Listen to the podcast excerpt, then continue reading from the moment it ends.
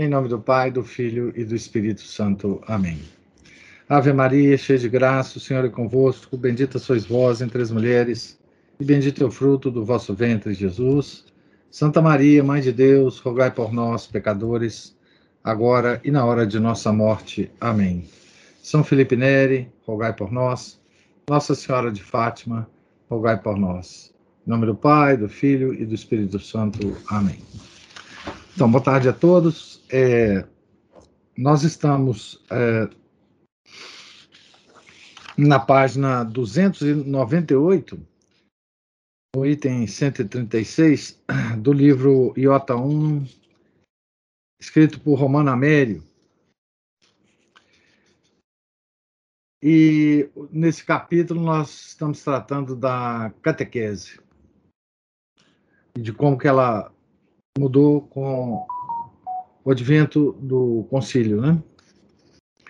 Então, o item 136 diz, é, tem o seguinte título, né? Antítese da nova catequese com as diretrizes de João Paulo II, Cardeal Journet. Então, a mentalidade do clero manifestada no referido congresso é ainda mais notável porque está em clara oposição à exortação apostólica de João Paulo II, a exortação apostólica foi publicada no Observatório Romano, de, dia 26 de outubro de 1979, nos informa a nota aqui, e ela tem como título Catequese Tradende. O referido congresso mencionado aqui nessa, nessa frase trata-se daquele congresso de catequistas romanos é, com o Papa João Paulo II. Né? Nós já lemos essa parte. A nova catequese é de cunho existencial e promove uma experiência da fé, enquanto o Papa afirma o caráter intelectual da catequese e quer que os catecúmenos sejam penetrados de certezas simples, mas firmes. Quibus ad dominum magis magistique, condescendum advient, ad, adjuvento, na expressão da, da exortação, né, que quer dizer, pelas quais sejam ajudados a conhecer mais e mais o Senhor, né, através da catequese. Né. A nova catequese quer a adaptação da fé às culturas históricas particulares, mas o Papa quer que a fé transforme as culturas particulares. Non esse catechesis si evangelium ipsum muteratur cum culturas attendite. Não haverá, em português, não haverá catequese se o próprio evangelho mudasse ao atingir as culturas. A nova catequese repudia o princípio de autoridade e, por conseguinte, o método clássico de perguntas e respostas e o exercício da memória, enquanto o Papa insiste na, na exortação que é necessário possuir permanentemente, isso é, na memória, as palavras de Cristo, os principais textos bíblicos, as fórmulas da fé, o decálogo, as orações comuns, os textos litúrgicos. Aqui tem uma nota na, na expressão orações comuns, que diz o seguinte: um efeito amplamente generalizado e evidente da reforma antimemória da catequese é que as crianças ignoram o Pai Nosso e a Ave Maria, mas já não lhes ensinam nem suas mães, nem seus párocos. Assim afirma Dom Martinoli, bispo de Lugano, na homilia de 20 de maio de 1973, na Catedral de Lugano. Do mesmo modo, Dom Orchamp, presidente da Comissão Episcopal para a Catequese na França, nós já lemos sobre esse uh, prelado, pede que se volte a ensinar as crianças Pai Nosso e Ave Maria. Ver Martin Stalinas Gillet, Gillet Notre Catequese, Paris, 1976. Então, a igreja chegou a um momento né, em que Dom Orchepat, presidente da Comissão Episcopal para a Catequese na França, pede pede à igreja, obviamente aos catequistas, né, para que volte a ensinar às crianças o Pai Nosso e Ave Maria. Quer dizer, nós vivemos para ver isso, né? Certo?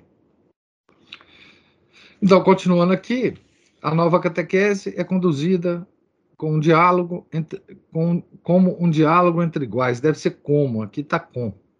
Entre iguais investigativos, fundado na ausência de verdades específicas, enquanto o Papa rejeita como perigoso esse diálogo que sepe ad indifferentismum omnia exequantem delabitur, ou seja, frequentemente cai num indiferentismo que iguala tudo.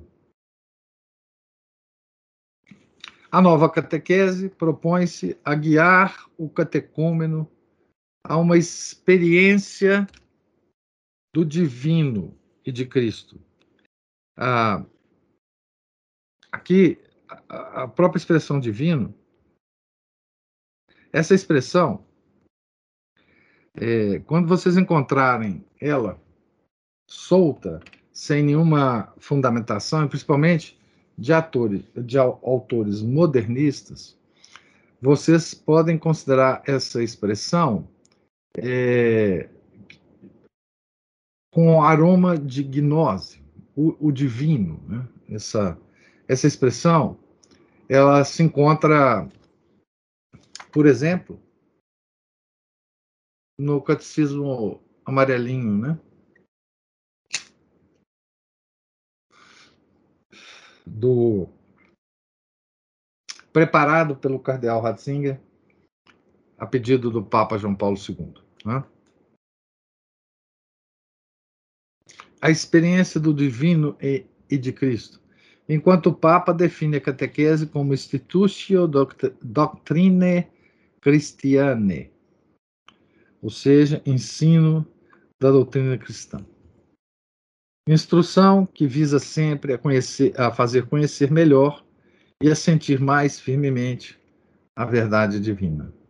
E não, há, e não a fazer com que a pessoa do catecúmeno se, de, se desenvolva, se afirme mais. Aqui é muito simples, né? Quando você é, transforma a, a catequese como uma experiência, né? Você centra a catequese no catecúmeno, né? E não nas verdades divinas, né? Na crise da catequese, reflete-se todo o atual desvio da igreja. Reconhecendo-se nela o desprezo pela ordem teórica, a incerteza não só doutrinal, mas dogmática, a exaltação do espírito subjetivo, a dissensão entre os bispos. Aqui tem uma nota que depois eu vou ler. A discórdia entre os bispos e a Santa Sé, a rejeição das atitudes fundamentais da pedagogia católica, a perspectiva temporal e milenarista, a direção antropológica de toda a obra didática. Aqui tem uma nota. Ah, na expressão de dissensão, dissensão entre os bispos, né, que diz o seguinte, a nota 32. Durante o caso Charlot, que mencionamos, o bispo Elchinger afastou-se da comissão episcopal por desacordo sobre pontos dogmáticos. Então, é a dissensão entre, entre os bispos da igreja. Né? Gerard Soulage, Soulage Gerard Soulage aqui tá, informa a nota aqui, no dossiê sur les problèmes de catequese, dossiê sobre o problema da catequese, setembro de 1977. Então, Gerard Soulage publica algumas cartas dramáticas do cardeal Journet sobre o presente estado da catequese, considerado pelo cardeal com exatidão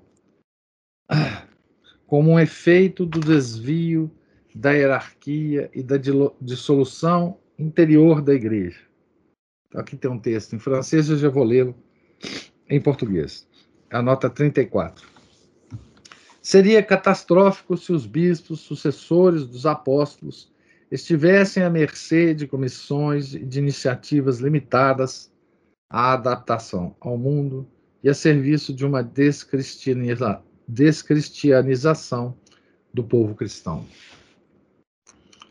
Então, esse é o item é, 137 aqui da 136, desculpe, do livro do Iota 1. Né?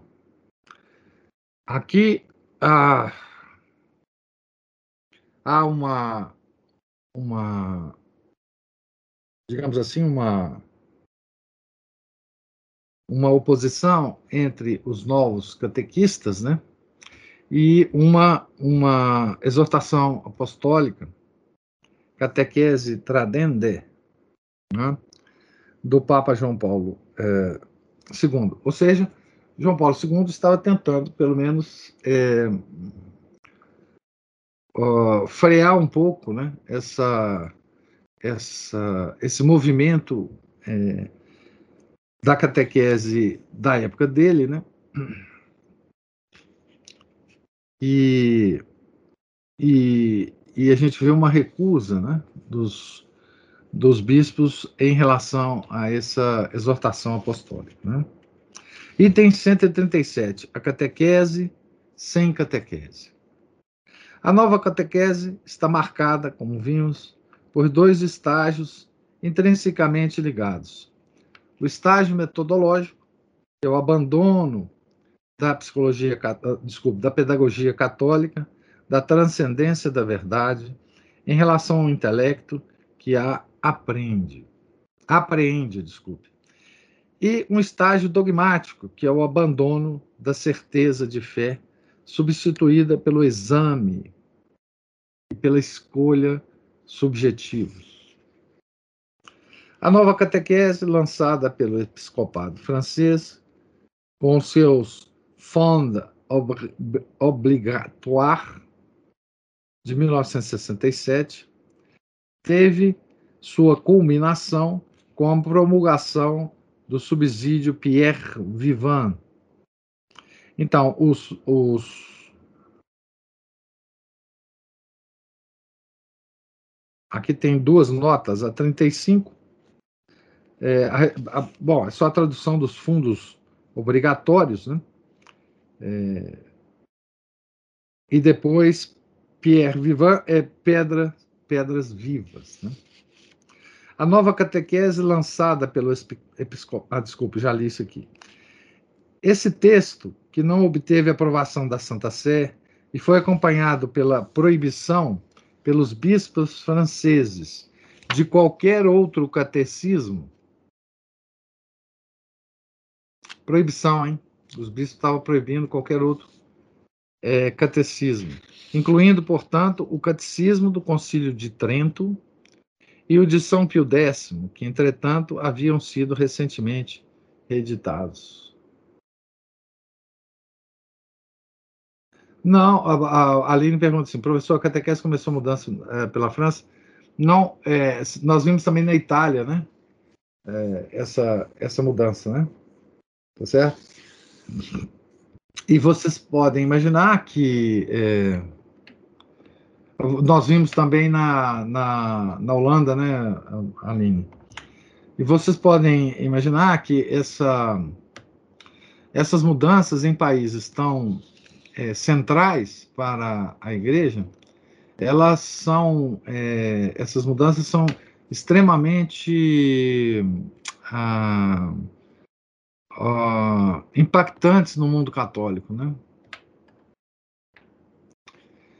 Uh, não tem um ponto inicial, foi um movimento geral. Foi um movimento geral de uh, repúdio uh, dogmático, né?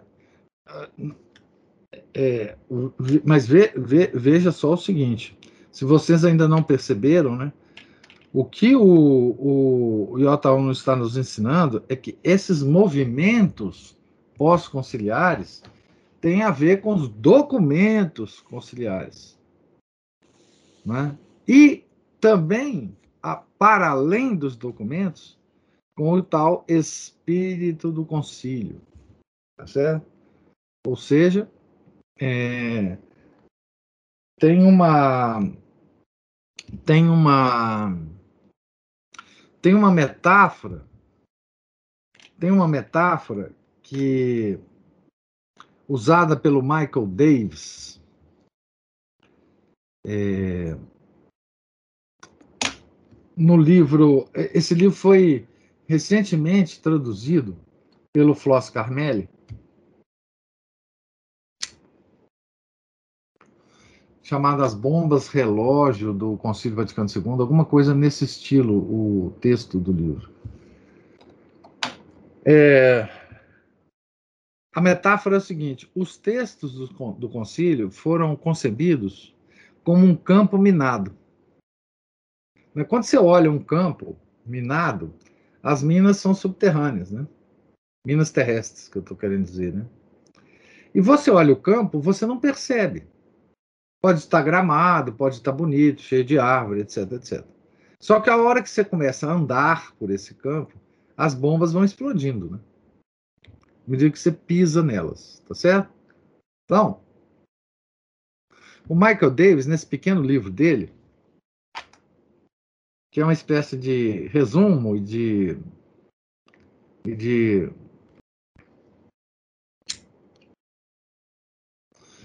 e de ênfase em certas partes, da trilogia que ele escreveu sobre o Concílio Vaticano II, que também hoje está traduzida, graças a Deus, né, pela editora Permanência. Então, o, essas bombas relógios foram programadas para explodir depois do concílio. Né? É, então, é, é, um campo que tem bombas, minas, são programadas é, é, por um reloginho. À medida que o tempo vai progredindo, você vai explodindo certas bombas, né? Ou seja, certos certos trechos dos documentos vão sendo, é, digamos assim, trazidos à tona e colocados em prática. O, essa, essa questão é, simplesmente do, do do, do, do catecismo, né, da catequese, é uma dessas questões que, que, que vão explodir né, a partir. E vocês vejam que os papas posteriores, alguns deles, né, até tentaram conter um pouco né, é, essa, essa coisa. Né? Então a Aline fala assim: sim, começa no concílio, mas estava imaginando que algum país teria lançado a primeira catequese modificada assim deve ter sido é, provavelmente a, a, França, né? Em, em termos de, de, cronologia, né, Aline? Uma conferência episcopal qualquer é, lançou, digamos assim, a primeira, as primeiras fundações, né? Eu diria nem é fundação, né? Porque isso não vai se sustentar, mas eles começaram a destruir o primeiro edifício, né? Da catequese em algum, em algum, em algum lugar, né? Em alguma reunião, em alguma, em alguma, em algum, em alguma CNBB da vida, né? Certo? Então aqui nós vemos na França, né? Através de dois documentos, a, o, o, os fundos obrigatórios e as pedras vivas, é, proibindo, né?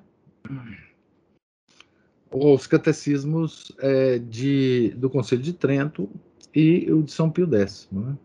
Vocês sabem que São Pio X tinha um carinho muito grande né, pela catequese, ele como bispo, depois como é, papa, ele, ele sempre foi muito preocupado com essa forma de ensinar a doutrina católica. Né? Ele, ele às vezes, é, é, é, conhecido como o papa do catecismo. Né? Aquele catecismo que ele escreveu ele escreveu vários catecismos. ao longo da vida dele. Né?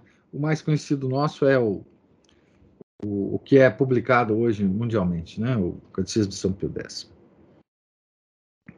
Então, eu vou começar de novo a última frase, que é a seguinte. Esse texto, o, o, o francês, né, que não obteve aprovação da Santa Sé e foi acompanhado da proibição pelos bispos franceses de qualquer outro catecismo, incluindo, portanto, o catecismo do Concílio de Trento e o de uh, São Pio X, que, entretanto, havia sido recentemente editado na França. Né? Pareceu que ia causar um lamentável conflito, conflito entre o episcopado francês e a Santa Sé, embora isso não tenha ocorrido. O cardeal Ratzinger, prefeito da Congregação para a Doutrina da Fé, foi a Lyon, Lyon né, e a Paris em janeiro de 1983 para dar uma, uma conferência sobre as atuais condições da catequese, La misère de la catequese nouvelle, miséria da catequese nova, né? Diz ele durante a conferência, é, uma frase dele, né? Durante a conferência, a miséria da catequese nova, suscitando novos, é, é, suscitando vivos protestos dos prelados da França, assim como um mal-estar difuso no clero e não pequena agitação na opinião pública. Então, é uma, uma palestra né, que a, a, o cardeal Ratzinger foi fazer na França. O cardeal reprova a nova catequese porque, em vez de anunciar verdades a quais, às quais se dá o assentimento de fé, propõe textos bíblicos iluminados, segundo o método histórico crítico, e remete ao juízo do catecúmeno dar ou não o assentimento. As verdades da fé que a igreja anuncia são separadas da igreja, que é o seu organismo vivente, e apresentadas imediatamente ao crente, chamado a fazer-se seu intérprete e juiz. A Bíblia, assim isolada, converte-se num simples documento sujeito à crítica histórica, e a igreja é colocada abaixo da opinião subjetiva. Ou seja, o, os fiéis católicos podem ter opiniões divergentes a respeito de pontos fundamentais da fé, em relação àquela, àquela opinião é, autorizada e dogmática que a igreja tem.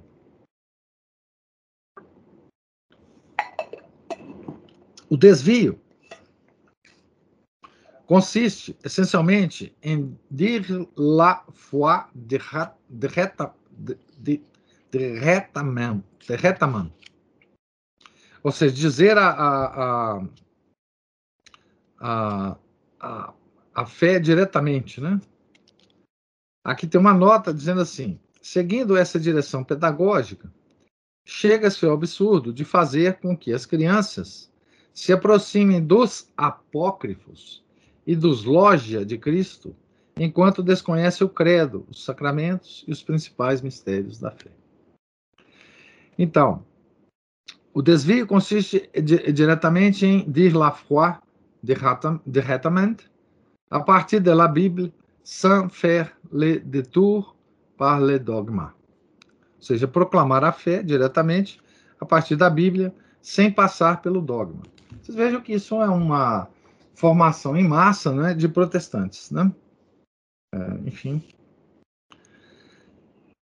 Ele vai falar aqui. Esse é o erro luterano que nega a tradição e o magistério, e além disso altera o valor da própria Bíblia, a qual détaché de l'organisme vivant de la, de é, é, é, deslocada, né, do, do, destacada do organismo vivo da igreja, reduz-se a um, a, aqui eu vou ler em, em português já, um simples museu de coisas passadas e uma coleção de livros heterogêneos. A igreja é submetida aos juízos individuais a doutrina da fé aos historiadores e aos críticos, a adesão à verdade religiosa adquire a forma de um ato individual fora da comunidade querida por Cristo. Então, aqui, quem lembra né, da, nossa, da nossa leitura da Pachende, né, é um dos erros que o Papa São Pio X ah, é, denuncia né, do modernismo, né, é, dos historiadores, dos críticos, né? É, tendo a influência maior do que a própria autoridade da igreja, né? aplicado ao catecismo, né? à catequese. Entretanto, com a exégese com a qual se apresenta o texto bíblico,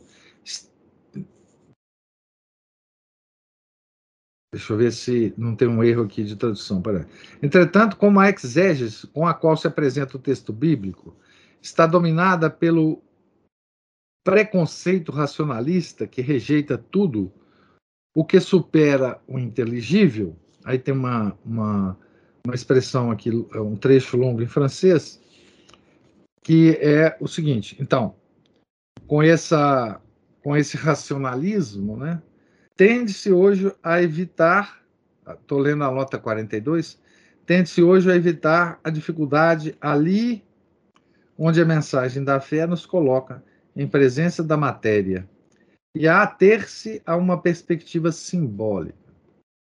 Isso começa com a criação, continua com o nascimento virginal de Jesus, e sua ressurreição, e finaliza com a presença real de Cristo no pão e no vinho, consagrados com nossa própria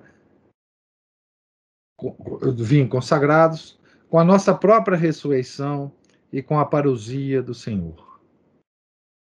O texto integral da conferência está publicado pela editora Tech Paris 1983, sob o título Transmission de la foi et source de la foi transmissão da fé e fonte da fé.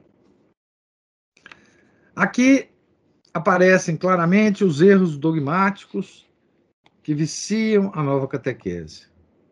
A criação não é professada claramente, nem constitui o discurso inicial do ensino, como é, é como é natural nos catecismos. Né? É mencionada apenas no capítulo 9, identificada com a criação que Deus faz de seu povo, libertando da escravidão. O nascimento virginal de Cristo não tem, em Pierre Vivant, no documento chamado Pedras Vivas, qualquer conotação dogmática, já que Maria é designada, olha como é que o catecismo designa Maria, né? Como uma jovem da Palestina que Deus escolheu para ser mãe de Jesus, de Jesus, né? Un jeune fille de, la de Palestine que Dieu a choisi pour, pour, pour être la mère de Jésus. Nada se fala da Imaculada Conceição, do parto virginal, da maternidade divina. A ressurreição pascal é um evento espiritual que tem realidade na fé da comunidade primitiva e, por consequência, necessária, tão fortemente afirmada por São Paulo. Aqui ele cita Coríntios, capítulo 15, versículo 12 e seguintes. Também a ressurreição, a ressurreição dos mortos é apenas uma opinião. É, Aline, uma mulher qualquer, né? Maria era uma jovenzinha da Palestina, né? Que Deus escolheu lá entre muitas. Podia ter escolhido outra, né? Para ser mãe é, de Jesus. A ascensão é pura metáfora da elevação moral de Cristo. É, já que Pierre Vivant, o documento, né, declara expressamente, expressamente né, eu vou ler já em português aqui é, o, o, o, a nota 45. Ascender aos céus é uma imagem para dizer que ele está na alegria de seu pai. Não sei exatamente o que está na alegria do pai aqui. Né? Ah, é, inclusive, essa palavra alegria aqui é, é escolhida, é, talvez, é, premeditadamente, né? Até um simples homem se eleva assim à alegria do Pai. Quer dizer, a ascensão, ela está aberta a, a, ela é possível para nós também, né? É, segundo esse, esse, esse documento aqui da. Ah, onde a escritura diz que se levou ao céu videntibus ilis à vista deles, o Atos, capítulo 1, versículo 9, né? O catecismo francês ensina, vou ler já em português, no quadragésimo dia depois da Páscoa, os cristãos creem que Jesus está acima de tudo. Assim que é assim que é mencionado no documento, né? Enfim, a Eucaristia é reduzida à memória da ceia do Senhor, celebrada pela comunidade cristã, e o capítulo dedicado a ela, em Pierre Vivant, é intitulado Os Cristãos Recordam-se. Os cristãos recordam-se. É a tese inovadora da transfiguração e transfinalização da qual trataremos nos tópicos 267 e 27, até 275. Nós, nós não estamos é, completamente é, aqui, não é, não, não, reformulando a minha frase, nós estamos de certa forma familiarizados, né, com essa transsignificação e transfinalização dos eventos ocorridos é, pelo é, na vida de Jesus, né? Que é uma coisa assim. É, essa, a, a, visão é a seguinte: coitado, né? Os católicos creem nisso. Não é? Eles creem nessas coisas. É, que Jesus teve uma ascensão aos céus, física. Né? É, que teve é, testemunhas dessa ascensão física de Jesus aos céus, né? Porque a ascensão, ela não é, ela não é uma metáfora, né? Você vê um corpo de uma pessoa saindo do chão e indo para cima, né? Indo para o céu, né? É isso que nós cremos, né?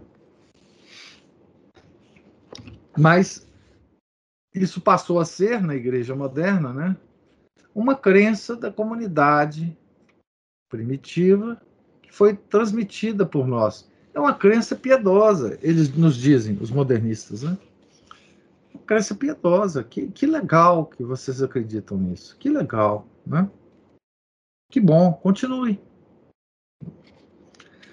Ainda que não explicitamente em todos os seus artigos, mas por meio de omissões, metáforas, reticências, tanto mais significativas quanto mais se confrontam estas formas com as do, as do catecismo antigo. Pierre Vivant não pode ocultar a substância anômala e heterodoxa que apresenta as crianças da França com fé da Igreja Católica. Veja, eu, eu fico tão impressionado, quanto mais eu leio esse livro, a forma gentil, né, a, a forma de um gentleman, a, que o, o Romano Amério usa aqui, né, em relação aos hereges. Né? Ele fala assim: ocultar a substância anômala e heterodoxa. Que bonito, né? Mas isso é heresia pura, né? Então, claro, ele tem as suas, ele teve as suas, os seus objetivos, né, em usar essa linguagem, né? Mas é, isso é pura, puríssima heresia, né? Aqui tem uma nota, a nota 49, que diz o seguinte: pouco tempo depois do discurso do cardeal Ratzinger, o Papa, falando ao Conselho Internacional para a Catequese, reafirmava a ligação essencial da catequese com o dogma é missão da catequese, dizia, transmitir, explicar e fazer viver integralmente as realidades expressas pelo símbolo da fé. Observatório Romano, 16 de abril de 1983. Então, Agora o item 138. Restauração da catequese católica. Será que é possível? é, segundo o cardeal Ratzinger, a catequese católica é uma didática, isto é, uma comunicação da verdade. E seu conteúdo é o dogma da igreja. Não a palavra da Bíblia histórica e filologicamente abstrata, mas a palavra da Bíblia conservada e comunicada aos homens pela igreja. Não se pode, como pretende o catecismo francês, postergar o ensino do dogma até a idade da adolescência e, no entanto, aproximar diretamente a criança da Bíblia, cujo objetivo é apresentado a partir de diversas chaves de leitura. O sentido do Antigo Testamento, do Novo, enfim, o sentido da Bíblia, tem, por ler católico, por, por ler católico da, do, da Jurduí, para os católicos de hoje. Né? Quer dizer, a própria expressão católico de hoje já é uma expressão meio maluca. Né? Católico é católico é, sempre. Né? Ah, aqui, ah, na nota 50, ainda diz: né? note-se que essas três leituras do mesmo texto são diferenciadas até tipograficamente, adotando-se três cores para assinalá-las. Então, no, no, próprio documento, né, essas três coisas são, são é, separadas até por cor. Né? O historicismo aplicado à revelação conforma-se perfeitamente com a doutrina modernista de que o divino, divino, hein? Outra vez essa palavrinha, seja um número incognoscível, que o espírito seja uma coisa incognoscível, né? que o espírito do homem reveste e transforma de mil maneiras, dando origem ao complexo fenômeno religioso da humanidade. Ou seja, aqui é, a coisa é kantiana. Né? Então, a gente não vê o número, a gente só vê o fenômeno. Né? Então, o divino é incognoscível. Essa palavra essa palavra divino está ligada à, na gnose, né?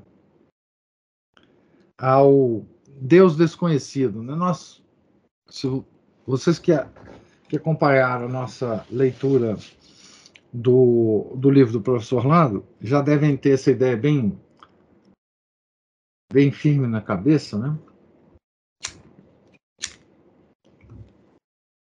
Esse Deus desconhecido, né? É o Deus bom. E esse Deus da Bíblia, o Deus principalmente do, do, do Antigo Testamento, é o Deus mau, né? que criou o mundo. Não é? Por isso é que eles dizem que a, a queda do paraíso foi uma libertação do homem, porque no paraíso quem quem estava lá era o Deus mau e estava enganando Adão e Eva. E a serpente é, é que é, foi a libertadora do homem, né? A serpente que falou: olha, Adão, para Eva, na verdade, esse cara aí tá mentindo para você, tá bom? Então, trata logo de, de se libertar dele, né? Essa, essa história que os gnósticos contam, né? A respeito da, da do Gênesis, né? Então, é...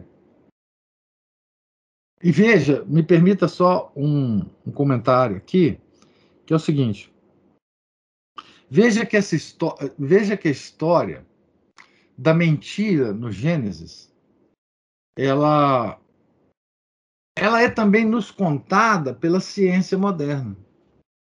A ciência moderna também nos diz que aquilo é mentira. Né? É, a Aline fala assim, e por isso Lúcifer foi expulso. Sim, Lúcifer ele estava entendendo tudo, Aline. Ele estava entendendo que o Deus, aquele Deus ali era mal. Tá certo? Então, o Lúcifer, é, que, que é, é cultuado pelos cultos satanistas, né? E a serpente também, né? Teve uma. Na verdade, até hoje tem esse pessoal adorador da serpente, né? É, hoje no mundo moderno que eu estou falando, no mundo atual, né? Moderno, no mundo atual. Eles adoram Lúcifer e a serpente como os, os verdadeiros libertadores do homem. Né? Tá certo? E o, essa seita que adorava a serpente, na época do cristianismo primitivo, eles chamavam ofitas.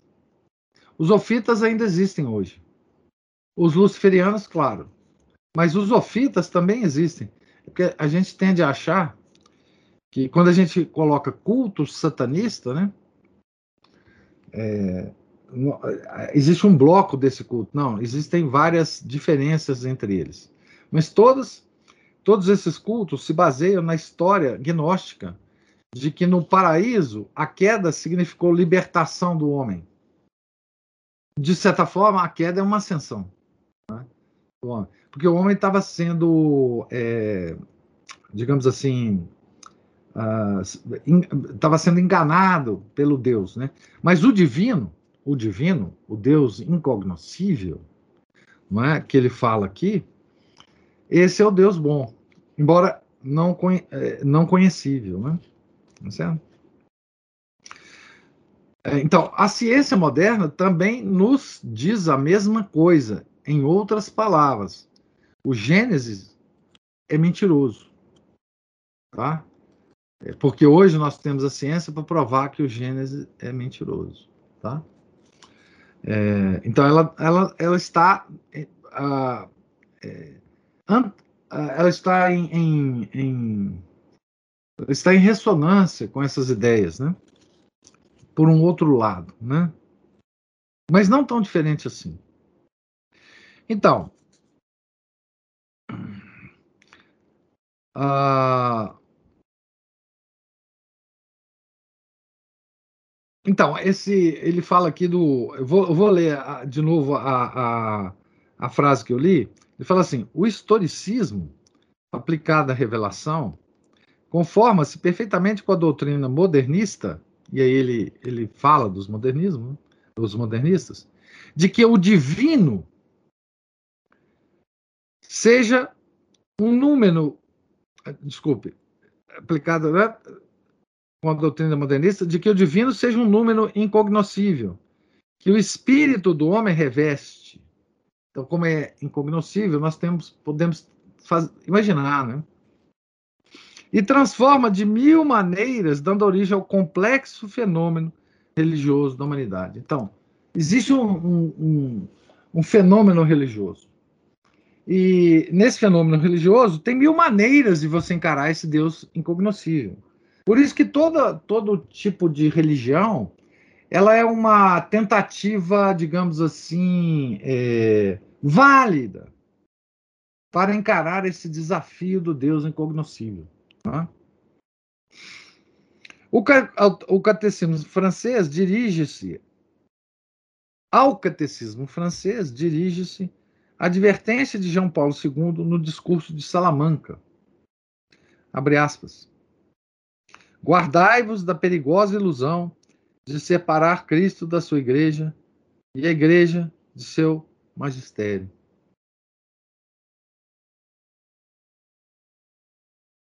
Aqui é uma mensagem de João Paulo II da Espanha, né? publicada pela BAC, Biblioteca de Autores Cristianos, Madrid, 1982, página 54 ao historicismo de Pierre Vivant, do documento, né? O Cadel Ratzinger contrapõe a imobilidade do dogma, que deve ser iluminado pelos catequistas de diversas maneiras, com variedade psicológica, literária e didática, mas preservando dentro do fluxo histórico em sua identidade substancial. Não existem várias modalidades do dogma, mas diversas ou até infinitas modalidades expressivas. A catequese é essencial, essencialmente intelectual e se dirige à transmissão de conhecimentos, não à experiência existencial ou à chamada inserção no mistério de Cristo. Olha que coisa bonita. Inserção no mistério de Cristo, né? Certamente se ensinam as verdades de fé para que se convertam em prática e vida. Mas o objetivo próprio da catequese é o conhecimento e não diretamente a ética. A ética aqui como prática, praxis, né? O conhecimento adquirido.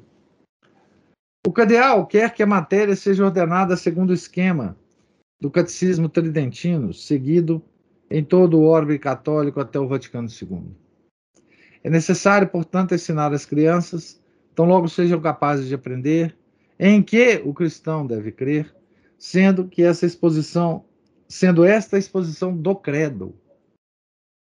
Em seguida, o que se deve desejar e pedir a Deus, sendo esta a exposição do Pater Noster. Enfim, o que se deve fazer, sendo esta a lição do Decálogo. Esse sempre foi o catecismo católico, né? É, nessa, nessa ordem, né? Credo, Pai Nosso e Decálogo. Sempre foi. É... Todos os catecismos católicos são ordenados assim, né? Essa tripartição tem uma grande profundidade metafísica e teológica. Os novos catecismos não a perceberam, porque responde à constituição trinitária de todo ser, à distinção interna da trindade divina, e por último, a distinção ternária das virtudes teologais, fé, esperança, caridade.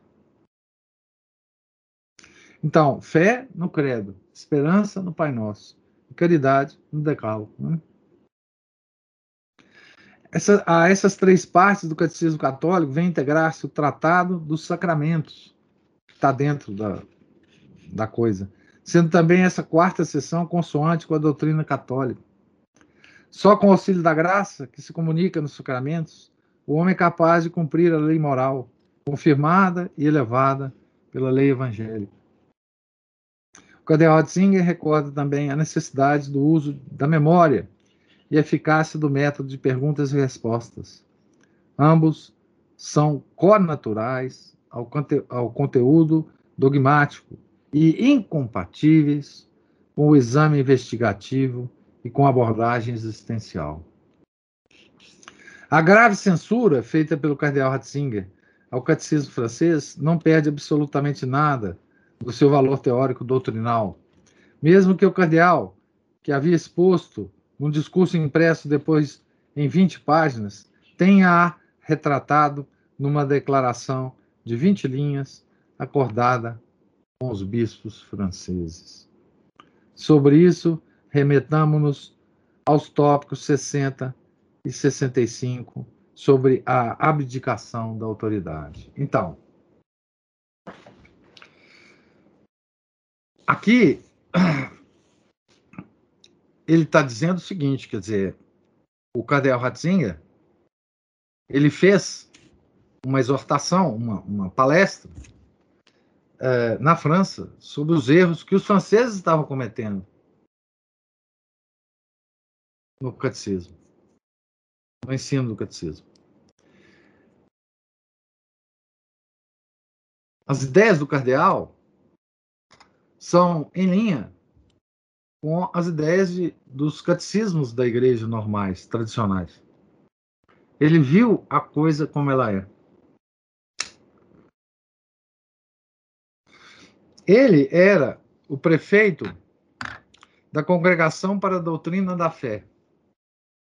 Essa congregação, ela é, ela antes chamava Santo Ofício, é, e antes disso ela era chamada Inquisição. Então, aqui nós vemos que essa, esse, essa congregação, ela é responsável pela fé, pelo ensino da fé. É? Ele viu a coisa certa, mas ao invés da igreja punir os bispos é? por um ensino é, que desvia do ensinamento da igreja, ele fez uma declaração conjunta com os bispos é, apaziguadora. Né? Apaziguadora, simplesmente. E deixou os bispos ensinarem lá o que eles quisessem. Né? E aí eu, eu volto aqui à observação que a Ana Paula deixou alguns instantes atrás. O Papa adverte, mas não condena. Pois é. Pois é. é?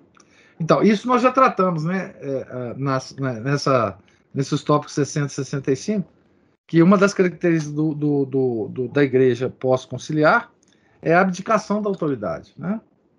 Ela não ela não ela não exerce a autoridade que ela tem, né? Então, hoje nós temos coisas mais modernas, né? Nós temos discursos, entrevistas do, do Papa no avião. Então, hoje nem essa coisa mais formal, né, de uma palestra, um certo momento, em certo lugar, né? Hoje nós não, não temos mais isso. Nós temos entrevistas e documentos emitidos pela Santa Sé é, é, para a gente cumprir, porque senão nós vamos, sei lá o que, que nós vamos, é, vai acontecer com a gente, né? Aline fala, pois é, deixa para nós decidirmos. Sim. E nós estamos, somos ovelhas sem pastores, né? Então, isso aqui é, é curioso porque esse último uh, item ele tem o título Restauração da Catequese Católica. E está claro o que, que é a restauração da, da, catequese católica. Só que a igreja não faz isso. Está claríssimo. Né? É, eu não sei, talvez alguém de vocês que está assistindo sabe. Falei isso na, na, aula passada. Eu não sei se existe, por exemplo, um documento. É, e se existir, por favor, não me passem esse documento é, da CNBB, por exemplo, sobre catequese. Deve existir, deve existir. É, mas eu, eu não quero saber desse documento, né? Porque eu não quero ler esse documento. Tá? Então, e agora a gente começa, né? Eu talvez talvez parar por aqui para ver o que, que vocês têm a, a, a, a falar da catequese, porque eu vou mudar de capítulo aqui, mas talvez fosse bom a gente é, colher os, os seus. O, o, as observações de vocês e sobre essa parte da catequese que nós fizemos em duas aulas, né?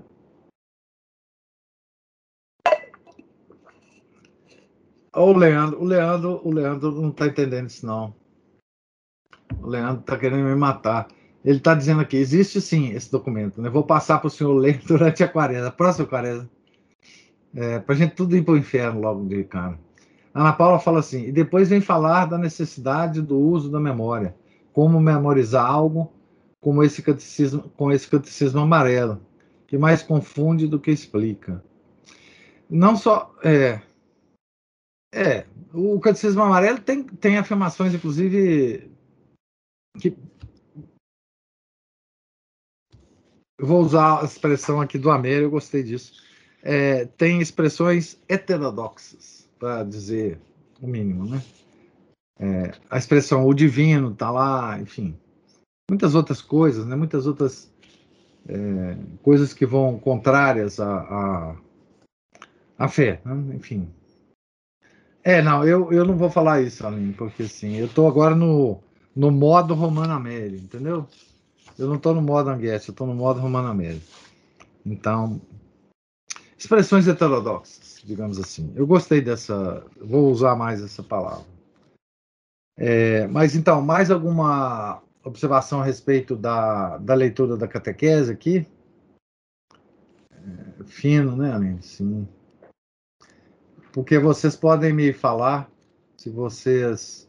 Que aí a gente passa para o capítulo posterior se não tiver nenhuma observação.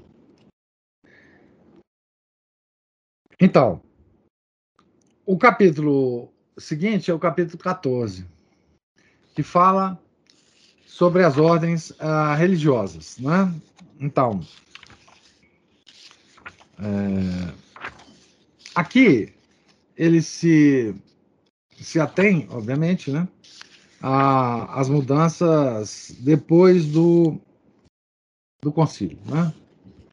A decadência das ordens religiosas, elas começaram com o modernismo, né? na verdade. Elas já foram sendo corroídas ao longo do tempo. Né? Mas é, vamos ver aqui o que ele nos diz então. Item 139. As ordens religiosas na igreja pós-conciliar. Considerando que as ordens e institutos religiosos são aqueles que na religião exercitam os conselhos evangélicos, isto é, vão além do exigido pela lei, é óbvio que o desvio que tomou conta da parte comum da religião tenha realizado um assalto especial à parte especial da igreja. Parte especial da igreja, as ordens. Né? Pela lei do loquimine nobis placentia, falai-nos coisas agradáveis, Isaías 30, 10. Onde se embelezam os próprios males e se pintam com cores vivas as próprias perfeições, a grave decadência corrida nas ordens religiosas foi geralmente dissimulada, adotando-se a perspectiva otimista de João 23 e considerando-se os desvios e o mobilismo como sintomas de vitalidade.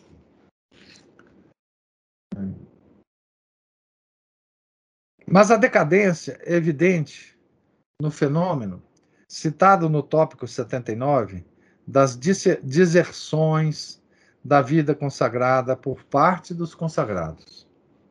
Todas as ordens religiosas, grandes e pequenas, masculinas e femininas, contemplativas, ativas ou mistas, foram em 20 anos, não digo dizimadas, mas, reduzidas todas a uma fração de si mesmas.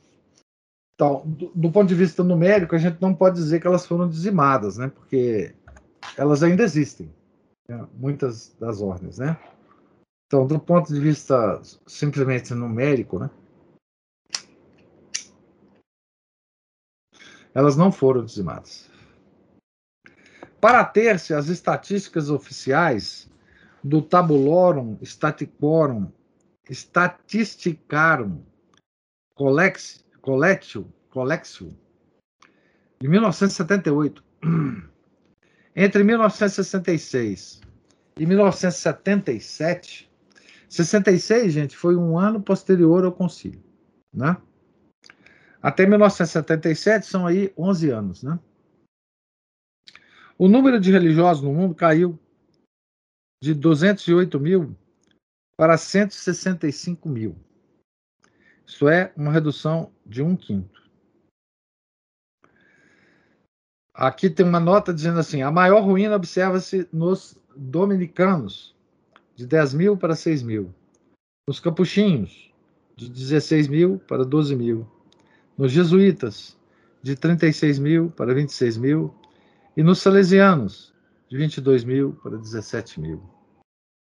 Então, na ordem criada pelo grande Domingos de Gusmão, na ordem dos capuchinhos, que era franciscana, né? na ordem criada por Santo Inácio de Loyola e na ordem criada por São João Bosco. Né? Então,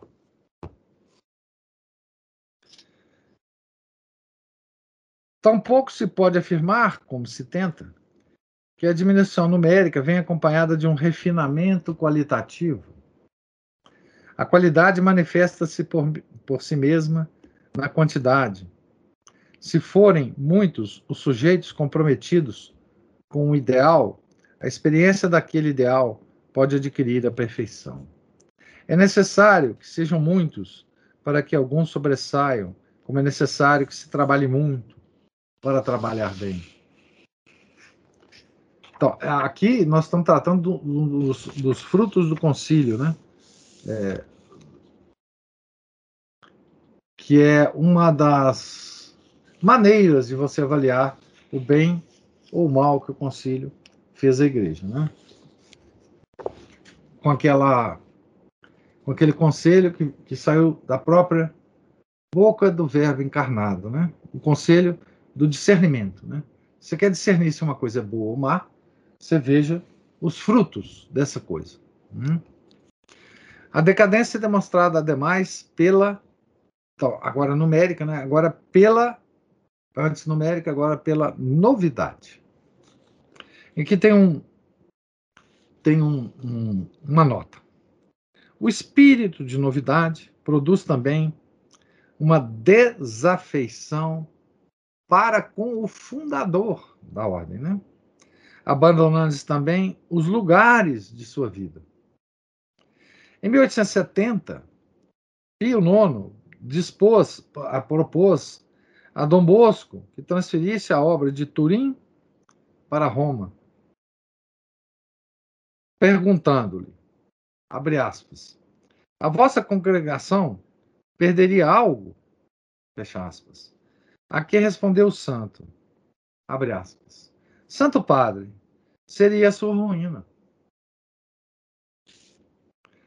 Contudo, em 1972, o capítulo maior dos Salesianos transferiu-se para Roma e o reitor declarou textualmente, abre aspas, o que então teria sido a ruína para os salesianos, cem anos depois, havendo mudado radicalmente a situação, converte-se numa necessidade, fecha aspas.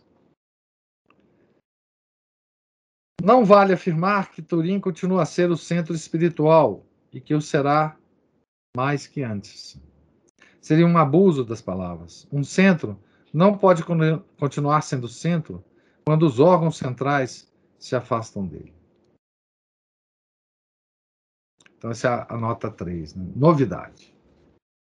Todos os institutos religiosos, em capítulos reunidos para isto, reformaram suas constituições e regras, de forma às vezes temerária e sempre com mais efeitos destrutivos que construtivos.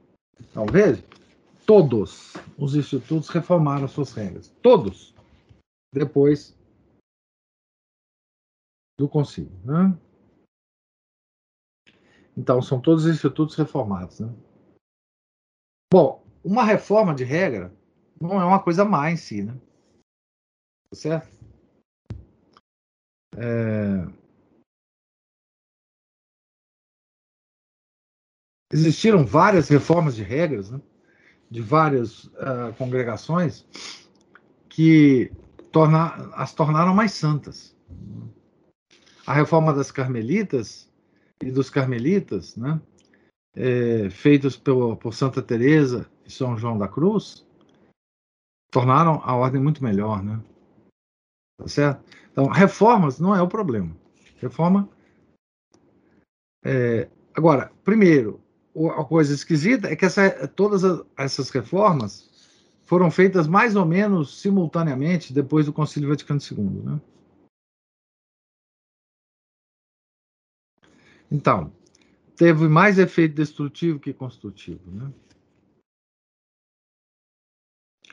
O cardeal Daniluk interrogado sobre a existência de uma crise da vida religiosa, deu uma resposta crua e aflitiva. Está em francês, eu vou ler aqui em, em português. Penso que há atualmente uma crise muito grave da vida religiosa, que não se pode falar de renovação, mas sim de decadência. Isso foi falado em 1976 foi publicado, né? Essa, esse parecer do cardeal. Né?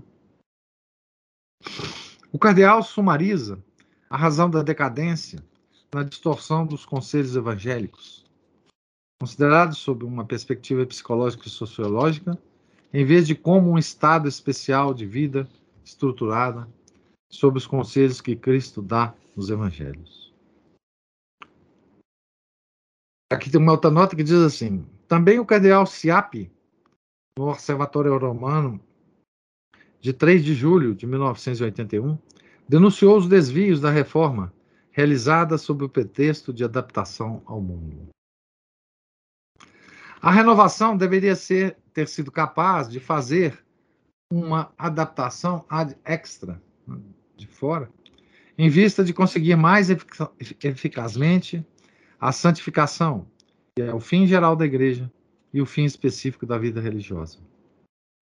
A relação com o mundo esteve sempre presente na mente dos fundadores e dos reformadores das ordens.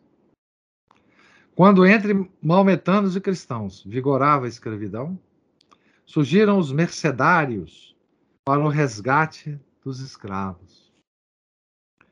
Quando se recrudesciam as epidemias, apareceram os antonianos, os irmãos de caridade e os camilianos. Quando se desvia, quando se devia difundir a educação entre as classes populares, Ali estiveram os escolápios, sem falar das congregações modernas, diversificadas de mil maneiras para adaptarem-se às várias necessidades da sociedade. Entretanto, a lei geral sobre a qual ocorreram as reformas pós-conciliares é a seguinte: todas as reformas se fazem, sem exceção, do difícil para o fácil ou para o menos difícil, e jamais, ao contrário, do fácil para o difícil ou para o mais difícil. Aqui deve-se notar que essa lei geral das reformas pós-conciliares é o inverso da que, pare... da que aparece na história das ordens religiosas. Todas as reformas nasceram da repugnância pelo amolecimento da disciplina e do desejo de uma vida mais espiritual, mais orante, mais austera. Dos cluniacenses, por exemplo, saíram os cistercenses, e dos cistercenses, os trapistas. Dos frades menores de São Francisco, né? por sucessivas aspirações a uma, a uma maior severidade, saíram para mencionar de passagem os Fraticelli, os Fraticelli já são outra história, os observantes, e depois ainda os reformados e os capuchinhos, sempre com um movimento ascendente e desmundanizantes, jamais com uma tendência descendente e mundanizante, como pela primeira vez ocorre hoje na igreja. Então, os capuchinhos, né, que é a a congregação que teve a honra e a graça né, de ter Padre Pio, né, entre eles, é, é uma ordem franciscana, né? Certo? A reforma é elaborada hoje, em grande parte, por meio de um enorme palavreado monótono, próprio do vocabulário inovador. Os capítulos de renovação de uma ordem, desculpe, nos capítulos de renovação de uma ordem, a congregação interroga-se, deixa-se interpelar, confronta a experiência. Busca nova identidade. O que implica inadvertidamente em converter-se em algo diferente de si mesmo. Aponta novos princípios operativos. Olha o palavreado, né? Toma consciência de uma nova problemática da igreja. O que significa que os fins são alterados ataca o problema da criatividade e tende a constituir verdadeiras comunidades. Como se por séculos não se encontrassem nas ordens religiosas mais que pseudo-comunidades. Excogita maneiras para inserir-se no contexto, outra baboseira, etc. Aqui tem uma nota dizendo assim: esses exemplos foram extraídos dos planos de renovação dos salesianos da América Latina, contidas pelo Boletim Salesiano, setembro de 1978, página de 9 a 12. mas são comuns a todos os capítulos reformadores. Então, aqui, gente, nesse capítulo, eu acho assim, é, talvez o mais a mais grave consequência do concílio Vaticano II é exatamente sobre as ordens religiosas. Porque aqui tem um aspecto. É, eu, uh, eu fiz algumas observações numa das nossas leituras matinais recentes. Nós estamos lendo sobre. Nós estamos lendo sobre São Francisco e suas ordens. Não sei se foi na última sexta que eu fiz essas observações. É o seguinte: o, o Romano Amério ele está chamando a atenção aqui, digamos assim, para as ordens tentando é, servir ou adaptar-se as várias necessidades da sociedade. Então, ele dá vários exemplos, na, na, época da pandemia, enfim, na época da escravidão, dos muçulmanos, na época, enfim.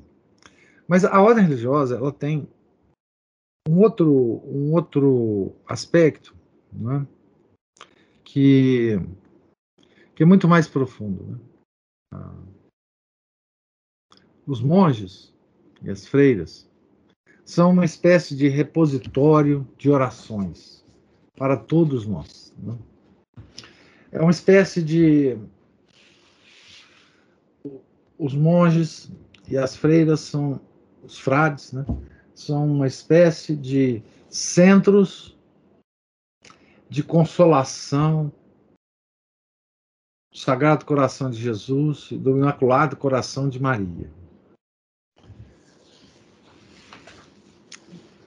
Que são comunicados a nós essas graças dessas orações dos monges, das freiras, dos frades, são comunicadas a todos nós através da comunhão dos santos. Né?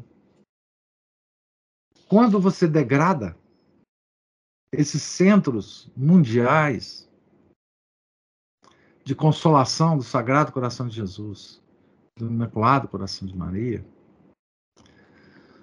você está debilitando toda a cristandade. Quer dizer, vocês imaginam né,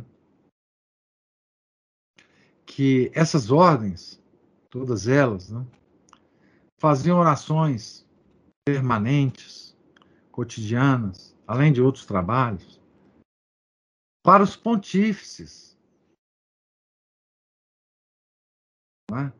Essas orações eram, eram direcionadas diretamente ao coração de Jesus, de Maria, os corações de Jesus e Maria, também para o clero, para os padres, para as vocações e para o pontífice.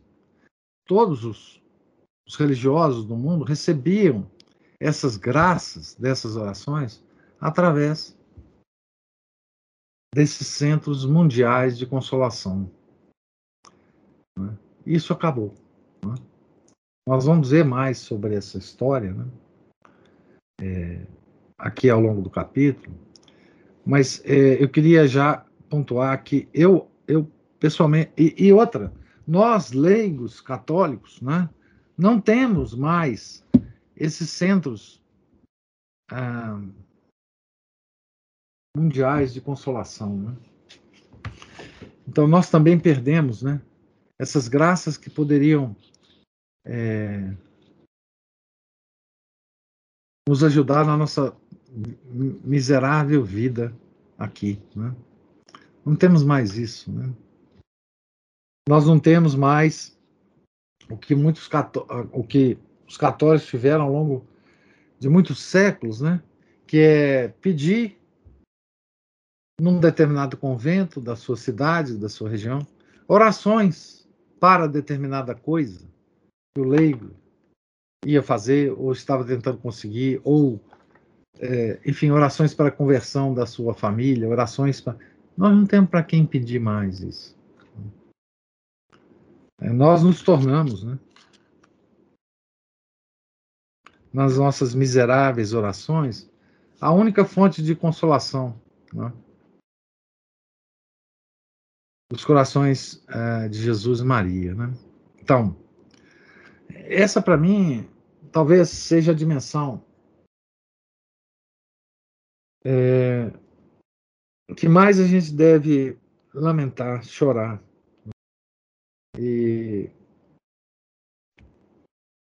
dessa crise da igreja, né, que nós só começamos a falar aqui. Né? Então, eu vou, eu vou parar por aqui nesse item 140, né, para dar um tempo para a gente discutir um pouquinho mais sobre isso. É, se vocês quiserem fazer alguma. Eu estou então na página 307, né? Se vocês quiserem fazer alguma observação sobre a leitura de hoje, tanto a catequese quanto essa parte, que eu li só uma, o item primeiro aqui do capítulo 14 sobre as ordens religiosas, por favor. Pode usar o microfone ou a escrita.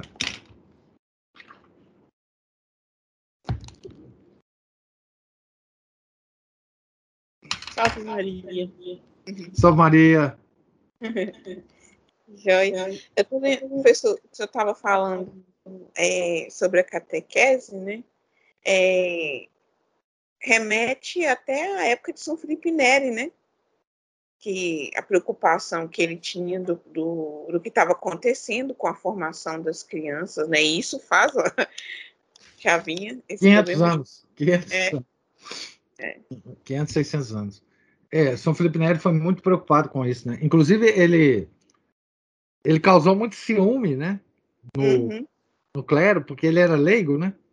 Uhum. E, e, ensinava a religião, né? Falava, pô, mas o que, que é esse cara aí, pô, que tá falando em nome da religião, não é nem padre e tal. Um dos motivos pelos quais ele teve a contragosto que se ordenar, né? Uhum. Justamente por causa disso, não. É, não, tô, é, enfim. E eu vejo, na época dele não existia o Catecismo de Trento, né? Sim.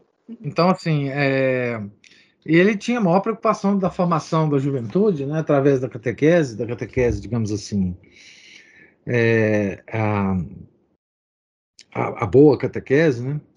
E por um lado ele não tinha o catecismo é, de Trento, por outro ele tinha a Roma degradada, né, na época dele, os cadeais todos no, nos, nas orgias, né? E, mas por outro lado, ele não tinha o mundo moderno uh, do jeito que ele é hoje, né? É, é claro que ele tinha toda a herança de Lutero já nas costas dele, mas ele não tinha a, a, formação do mundo moderno como, como ela está, né?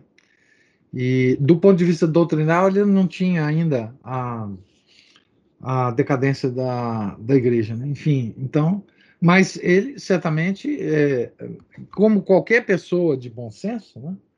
É, há de, de convir que a catequese é, é absolutamente fundamental né, para a formação do, do mundo católico, né, do, dos católicos do futuro. Né? E como ela está hoje, a gente pode imaginar o que serão os católicos do futuro, né? Quer dizer, é, eu, para dizer bem a verdade, já, já até falei com vocês, né? É, eu não tenho ideia de como é que as coisas acontecem na catequese moderna aí das paróquias, mas eu posso imaginar. Eu tenho imaginação suficiente, né? É, de como é que ocorre isso hoje, né? Por exemplo, os livrinhos que são adotados, a, a o que, que eles sugerem para essas crianças lerem. É, eu posso imaginar, é, é, assim, eu nem quero saber, mas eu posso imaginar o que são essas coisas que ocorrem hoje, né? Então, isso é muito lamentável. Né? A, a destruição da catequese é a destruição da igreja é, do futuro. Né? Simplesmente isso. Nós estamos formando pequenos protestantes. Não, pois é, não duvido que estejam ensinando que, como está no Concílio Vaticano II, né, e no, na, no Catecismo Amarelinho, Que todas as religiões são iguais, né? Ah, certamente estão, né? Por causa do nosso tretate, né? Eles estão né, nessa área, eles estão é, eles estão seguindo um documento do concílio, né? A nossa tretate fala claramente isso, né? da, das religiões não cristãs, né? E, e, eles estão certamente sendo instruídos que eu imagino até que agora é, relativizando, né? É, Lutero, dizendo que Lutero fez uma boa obra, que ele era um cara bem intencionado, né? Como tem aparecido, né? Nas, inclusive em, em entrevistas papais, né? É, eles certamente dão muita, devem dar muita importância, né? Àquela estátua de Lutero lá no Vaticano, né? É, porque isso na verdade é uma é uma uma afirmação do que eles sempre falaram, né? Não, as coisas não são assim. A, a igreja errou muito no passado em condenar Lutero. Lutero era um cara legal, né? Não, não, não duvido que esteja acontecendo isso, né? É, eu posso imaginar que isso é um, um, uma dedução lógica, né? Da, da, da derrocada da catequese. É, é, enfim, então, significa o seguinte, né?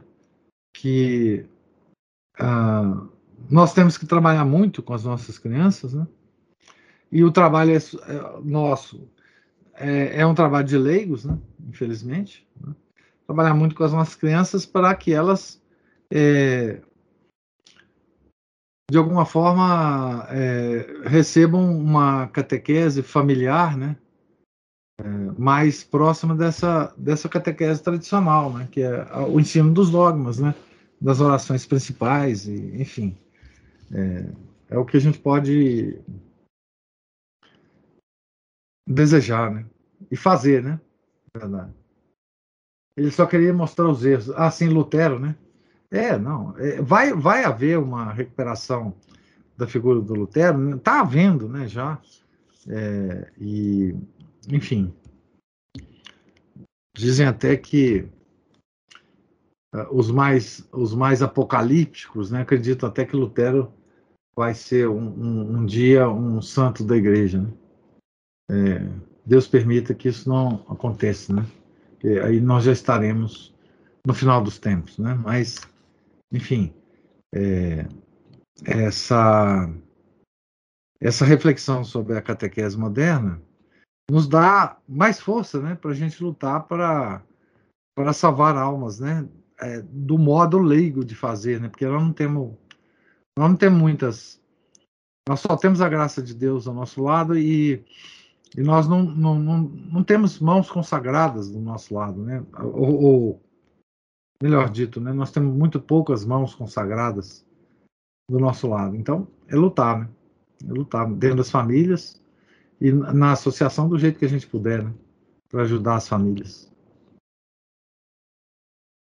Isso mesmo. É, mais alguma observação? Pergunta? Então,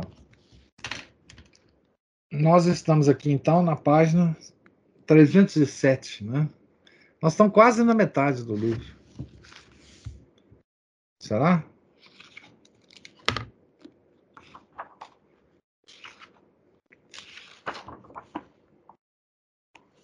Ah, o livro tem. É, quase na metade do livro. Livro tem 600 e 79 páginas, estamos quase na metade do livro. Nós vamos ver muita coisa ainda, né? É, da, da crise, tá certo? Então, tenham todos um santo final de domingo, uma santa semana. Deus lhes pague pela presença, paciência, a participação. Fiquem todos com Deus. Em nome do Pai, do Filho e do Espírito Santo. Amém. Ave Maria, cheia de graça, o Senhor é convosco. Bendita sois vós entre as mulheres, e bendito é o fruto do vosso ventre, Jesus. Santa Maria, Mãe de Deus, rogai por nós, pecadores, agora e na hora de nossa morte. Amém. São Felipe Neri, rogai por nós. Nossa Senhora de Fátima, rogai por nós. Em nome do Pai, do Filho e do Espírito Santo.